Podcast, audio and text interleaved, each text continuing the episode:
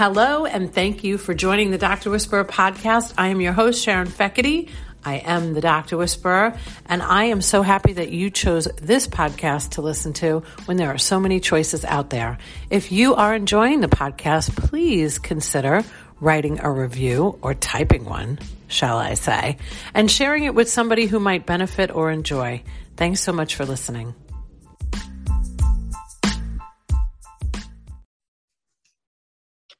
Hello, everybody, and welcome to the Dr. Whisperer Show. I am Sharon Feckety, your host, and I'm very pleased today to bring you Dr. Jessica Allen, who, um, you know, we connect via LinkedIn, and I'm always happy for that platform. LinkedIn, if you're not on it, you're missing out.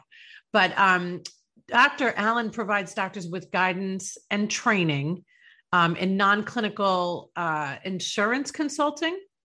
yes? yes? Yeah. Okay. And then um, Dr. Allen's going to talk about an upcoming Zoom meeting um, where you can review non clinical remote work options. So I really love this conversation because I know there are so many doctors today, especially that are burnt out and would like to almost step away from seeing patients.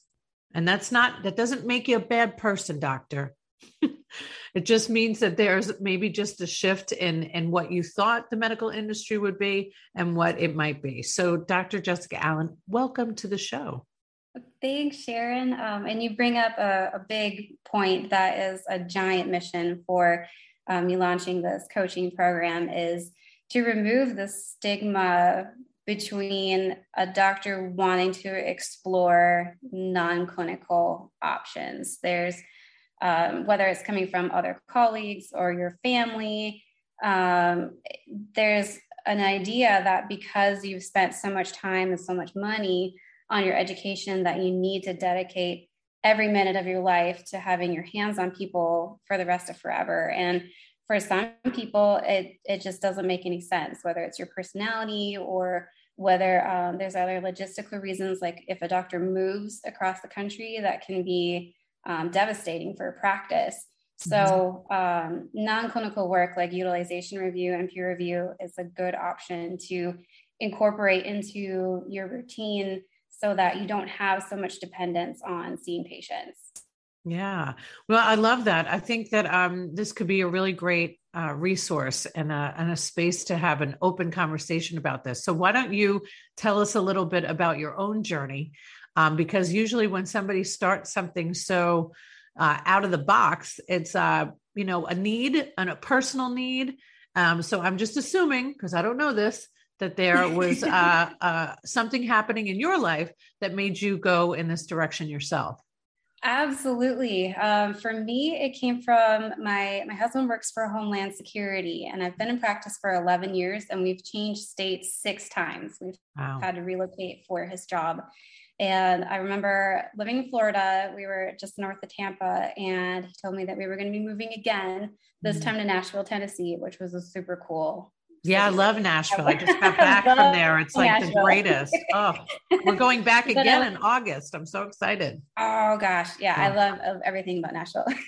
yeah, um, but I was absolutely devastated because I was going to be sh- shutting down my fourth practice, mm-hmm. and um, just felt like there had to be something to do for someone that had a collection of state licenses. Like that was the only thing special about me is like I had all these right, different right. licenses and I was yeah. like, there's gotta be something out there.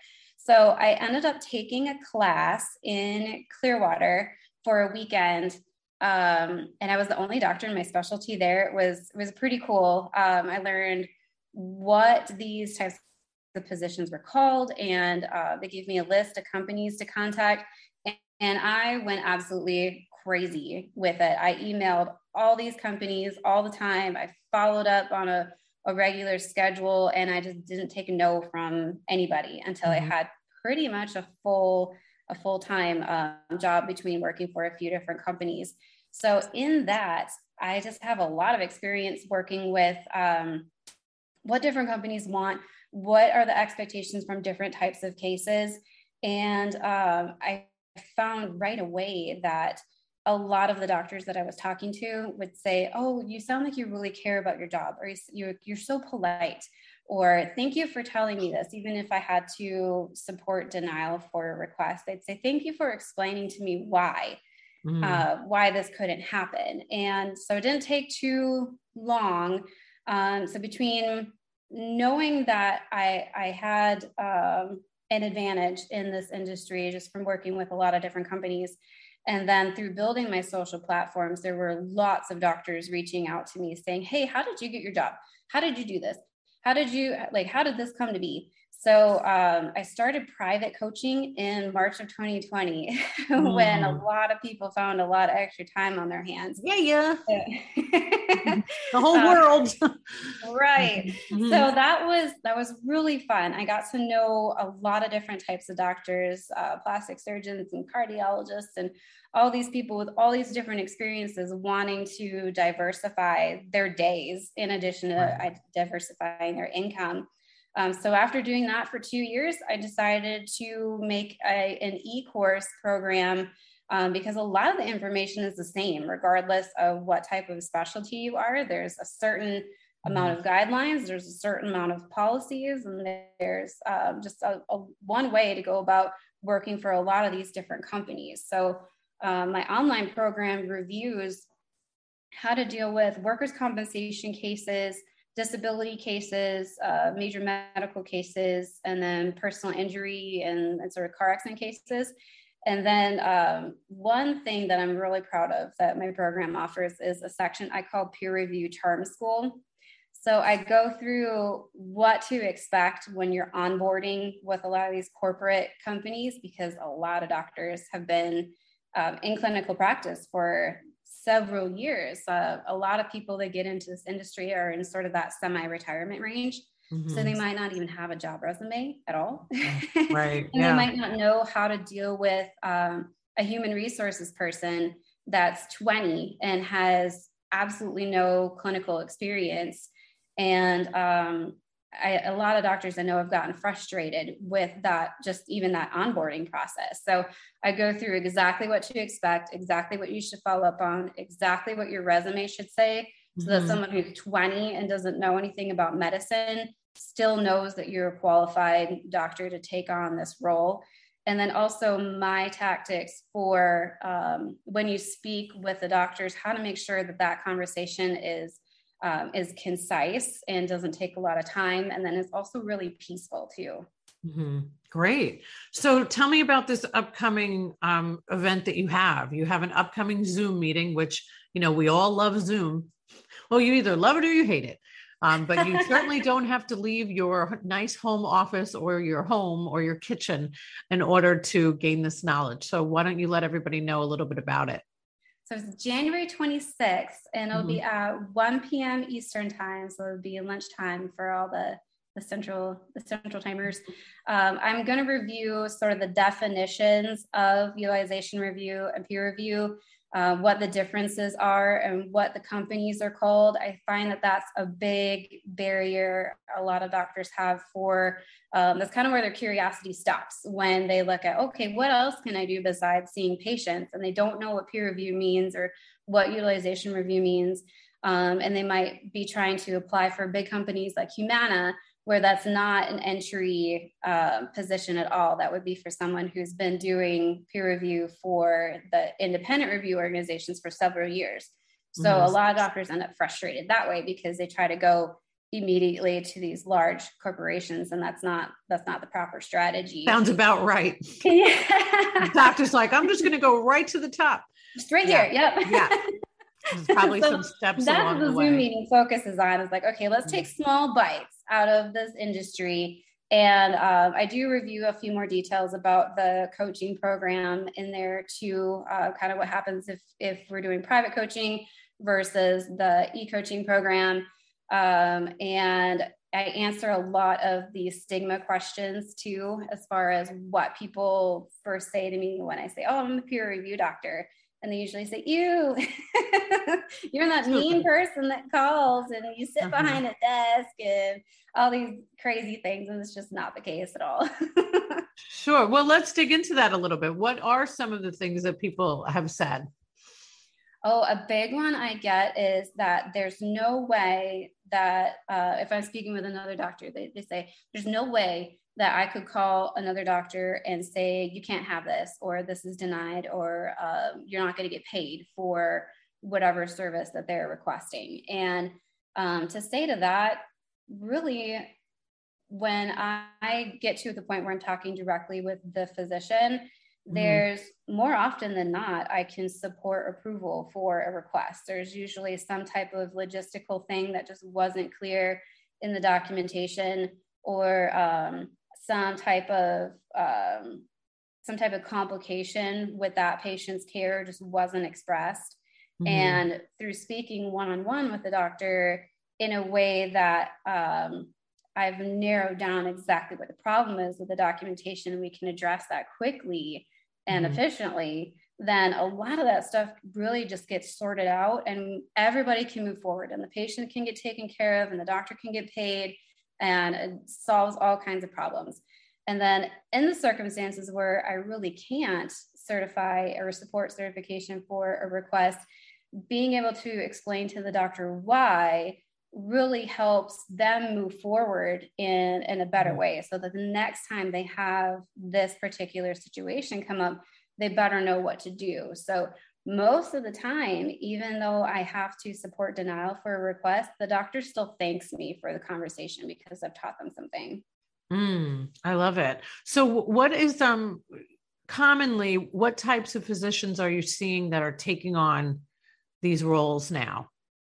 a lot in physical medicine. So your PM&R docs, physiatrists, uh, orthopedic surgeons, neurologists, uh, because a lot of this work revolves around injuries. So workers' compensation is a really big industry.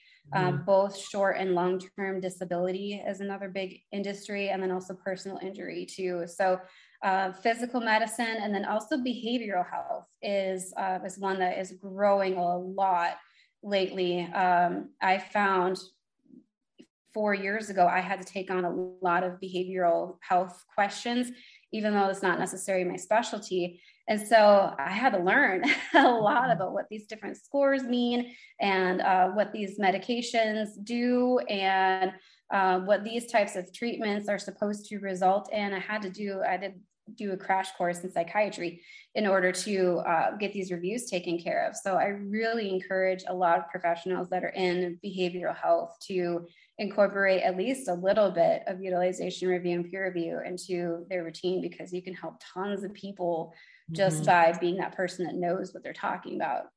Well, how does that work? I mean, uh, you know, just uh, for people that are listening to the show that have never even heard of peer review um, and don't have an understanding for so if you're assessing something that has to do with behavioral health and just like you mentioned it's not your specialty and that is you know um, near and dear to my own heart because mental health is uh, one of the absolute biggest uh, stigmas and and uh, epidemics you know with mental illness right now so so what does that what does that look like can you kind of just expand on that a little bit yeah, so it might um, might work best for me to back up just a tiny bit. So how these cases end up getting to doctors is because a request has come into an insurance company. And another thing that I really didn't understand about this whole industry is that it's all human. I had this idea that insurance companies were these big conglomerates that had all these robots that just took care of everything and that was all ones and zeros and completely heartless. And that's not the case at all. So an insurance company will get a request from a doctor and it goes to a real person. It'll go usually to a nurse and they might not know how to deal with the request. So they call upon an independent review organization that has a panel of physicians. And these companies come in all different shapes and sizes and range from coast to coast. And there might be situations where, like Texas, for example, you cannot review a Texas case without a Texas license. So you end up with um, maybe a licensed professional counselor is the most preferred doctor for the case, but you also have to have a couple backups because these need to get turned in in a decent amount of time too. So if you don't have a counselor available on a Tuesday morning, you end up with uh, maybe an orthopedic surgeon reviewing the case who is mm-hmm. still a very intelligent person and can read documentation and knows guidelines but they might not be the best specialist for that particular occasion so um, that it makes it really important for um, people that want to stay mostly clinical take your peer review calls yeah. because a mm-hmm. lot of times it's a, a, doctor that has actual questions and there's an actual purpose to the conversation so it's nothing to try to avoid it's nothing that's inherently confrontational um, mm-hmm. there's actual genuine questions about treatment for your patient so um, behavioral health is a big one where we need lots and lots of doctors from all different states in, to join these panels so that we can take care of people exactly the way they need to get taken care of.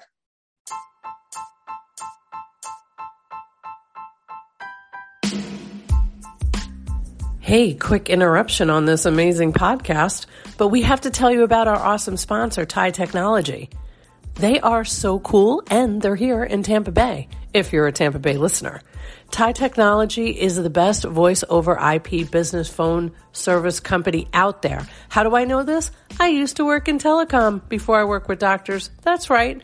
So I know me a good phone system when I see it. Plus, they are integrated with Zoom. They are the only ones that are integrated with Zoom. And if you mention this podcast or you mention the Facebook show, they're going to hook you up with three months for free. Follow them on Facebook and on Instagram. TIE Technology Rocks. Yeah, sure. So, well, great. I mean, I'm thinking about how this can be helpful to somebody who is really just listen, there are a lot of doctors today, whether anybody wants to hear it or not, that are just not excited anymore about treating patients. And it's because of what's gone on, especially in the last few years. It has been very, very difficult. And to be able to um, take the the knowledge that you have and you're still helping people um, and then being able to pay your bills at the same time it's certainly um, worth uh, worth understanding. So i can't help but to be very transparent about um, this because it's as i'm listening to you i'm reminded of the days i was director of um, uh, operations at new york medical and we did um, a lot of um, a lot of injury cases. So we had orthopedists, we had neurologists, we had, um, and we worked next to chiropractors, and we put physical therapy place, massage therapy, and ortho, all physiatrists, and all the things that the chiropractor could not. And we would work together. And our, um, you know, our our tagline in the business world, and I've said this often, was treat them and street them, which is terrible, but that's a reality, right? And um, a lot of these cases, which um, a lot of them were were very valid, but then there were a lot of people. There's an actual name that is in my head right now. I haven't forgotten since I was in my 20s, who was just a a constant patient and a mm-hmm. constant repeat, and had so many lawsuits and um, you just know that there's some people that are that are milking the system oh yeah and there are some people that have that and of course those people ruin it for everybody else. Exactly. That are legitimate cases. And we could listen i i use simple references to show people how you know there's only one reason why an employee handbook uh, gets an addendum to a new policy and it's because there's an asshole somewhere mm-hmm. around okay? When that happens you know uh, you have to create a new policy so everybody gets affected. So insurance companies get affected.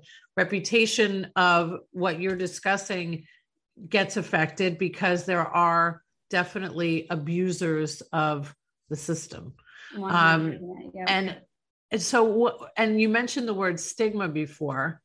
So I'm curious about, um, I'm sure there are physicians out there that might want or need to do this for themselves, but are afraid of what people will think if they went into this line of work. So can you speak to that? Yeah, I um, I end up dealing with that a lot if I'm ever at a CEU conference. Um, I do some CEU lectures too, and I tell people that if, um, if they want to crumble up a piece of paper and throw it at me, whoever hits me, I get to buy them coffee afterwards. So I kind of tease about it at, at first to Good. just kind of break the ice a little bit. Mm-hmm. But um, uh, again, there's no reason for any of these conversations to be confrontational as long as you know what you're doing. So I find, um, at least in the experience that I've had when I've had the opportunity to talk to another peer review doctor, is because they want to try to get through the cases so quickly that they just skim through everything really fast and make the phone call while they haven't even read everything yet. And so if they're yelling or if they're doing something not professional, it's because they just don't know what they're talking about with that particular case. So um, that is a, a, stigma that I'm looking to overcome with my coaching program, um, especially the peer review charm school portion, because I'm looking to absolutely end that. Because just like there are patients that are that try to milk the system and providers that try to milk the system every once in a while you'll come across a, a peer review doctor that wants to do the same thing just wants to make a bunch of money and um, you know stay in their stay in their office and not have anything else to do. So sure i know. Is, i mean i've met them. I know who yeah. you know? Yeah i mean they exist you know? And absolutely do exist. They exist yeah so um, that's what i'm hoping to accomplish with my coaching program is that yeah. not only do doctors that are curious about what these other options might be become a little bit more open to it but then also over time i contribute to really re- reinvigorating the industry to be something where the doctors are still focused on patient care and getting the right people, the right solutions, and doing it in a really nice way. Yeah. Well, you know, I mean, we all need to be um, a little less judgmental too. There are, I've spoken about this many times, especially if I have a chiropractor or an acupuncturist um, on, you know, because I work with with every type of healer. Um, I know that because I've heard all of the the back and forth about you know what mds think of dos and what dos think of mds and what chiropractors uh, and mds don't get along. And you know it's ridiculous it to is. be quite honest it with is. you. but it exists. You know it is is prejudice in an industry that should be more focused on the patient outcome. Yes.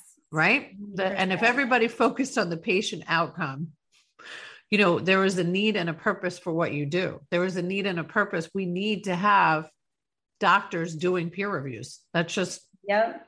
that's a, a need. So yeah. so put those prejudices away. That's right. So what, what we've gotten ourselves into now is a system where the doctors that are left treating people clinically and haven't completely left the industry are so overworked that the documentation just doesn't have the substance that it's supposed to mm-hmm. And that's where peer, peer review really has an opportunity to shine because patients with comorbidities, patients with treatment complications, patients with multiple areas of injury um, or multiple times that they've been injured, there's a time and place for those for those people to have types of care that people wouldn't normally be certified for or extended treatment where it normally wouldn't be supported. But if you don't have someone that's a caring peer review doctor that story never gets to be told so yes. that's really my my main objective is yes. to completely revitalize the peer review industry and to make it a situation where you're still focused on patient care because that's indirectly what you're doing um, I, I, talked to one uh, colleague of mine and she was like i can't believe you're just not seeing very many patients anymore and i say well i have hundreds of patients now. Mm-hmm. I, I really, I do, I care about every single file that I open and um, I write down every single name and every single birthday of every case that I review and remember that these people have families and these people have jobs that they need to return to. Um, or if they can't return to their job, they need someone to really advocate them. So I think that is a big thing um, some peer review doctors miss, which have then led to the stigma that we're just a bunch of mean people that don't care about anybody, and that hopefully isn't the case very often. Um, and that's something that I'm looking to completely spearhead with my coaching program. Cool. I have one more question. What about um, what about malpractice? I'm just thinking about oh, um, yeah. What does that look like for a doctor that is taking this on? It's actually really easy. Um, so the way my malpractice works is the more hours that you spend one-on-one with patients per mm-hmm. week the higher your rate is so i was able to downgrade my um, my plan Average. to something mm-hmm. where i'm only seeing patients about 10 hours a week right now mm-hmm. and um, it's not anything that's needed because each company that you work for is going to maintain their own uh, their own insurances Mm-hmm. But there, I got a um, errors and omissions rider added to my malpractice insurance. Mm-hmm. And it really is such a rare situation that the company I have my insurance through had to make one up for me. Like that's why they have a, a errors and omissions rider now is mm-hmm. because I was like, no, I really want to make sure that I'm 10,000% covered no matter where I go or no matter what I do. Mm-hmm. So, um, and that really only applies if, um, let's say, I were to get a case and submit a report, and a doctor felt that there was something that I just didn't read or something that I missed um, within that documentation, and that led to that decision being made. So, um, luckily, I haven't had any type of uh, negative circumstance at all with uh, four four plus years now of mm-hmm. doing peer review work, but um, I did get that added to my malpractice. But overall, my policy uh, cost is lower because mm-hmm. there is just a little bit less risk writing reports than there is putting your hands on people. And is there room for NPs and PAs in this in this realm? There is. Um, a big industry that is developing now in order to save uh, some of the more rare specialists time, and then also provide the insurance company with the type of report that they want mm-hmm. is drafting. So mm-hmm. there might be a nurse practitioner or PA, uh, or sometimes a doctor of physical therapy, someone that's still definitely really educated and really has a good clinical uh, clinical sense and clinical intuition will write out the report. They'll get special training on what the insurance company wants the reports to look like. Do they want bullet point lists? Do they want narrative paragraphs? Do they want um, things in chronological order from beginning to end? Or do they want um, surgical procedures discussed here, followed by whatever? So those people will get trained more on what the report needs to look like and how to answer the question, the type of verbiage that these clients want, and get it ready for someone that might be a pediatric brain surgeon, where you probably won't ever have a substantial caseload. There's just mm-hmm. not a lot of pediatric brain surgery cases that go all the way to peer review. So, in that instance, you definitely need that particular specialist. But since that person doesn't have a big caseload, isn't going to provide the insurance company with the report be exactly exactly the way they want it. So these professionals have a really good opportunity to get these reports ready for that pediatric brain surgeon and then that person can just add in little bits of information and they can be the one to do the phone call so again they're going to do all the work and the dollar the doctor's going to get the biggest bang for their buck. No let's be real here. Come on jessica I'm kidding, uh, but I, I, do think it's. I think it's a great opportunity. I don't want to just limit it to the, you know, the MDs. Right. so that, that's where they. But um, in in those circumstances, the person who's drafting makes more money than mm-hmm. the the doctor that does the phone call, and I know that because I've done both. I've done some drafting, and then I've been that person that has been sent drafted reports, and then all I do is the phone call. Mm-hmm. So um, the person drafting makes about twice as much per case as the doctor that only does the phone call. Listen, there's a lot of people right now. It's been called the great resign. We'll use the buzzwords. You know, there's a lot of people in healthcare right now that are looking to shift. Um, and, and this doesn't have to be something you do for the rest of your career. This, no. although it could be, um, but it could be something to help you navigate through until, you know, you're, you're positive of the direction that you want to go into too. I like the fact that there are there are options out there that some practitioners might not be aware of. So, Jessica, I think it's fantastic that you're offering this. Um, all of the information about the course, uh, the upcoming one, is in the show notes. Information about Jessica and her bio and her website um, in the show notes. So please, please click and please sign up. Um, I certainly think this is a great opportunity for a lot of the uh, healthy practitioners out there to take a little bit of a break with seeing patients and and still getting paid for all of the years that they spent in school and still paying back the student loans. Jessica, thank you so much for being thank here. Thank you so much. This was thank fun. You. Thank you so much. Have a great new year.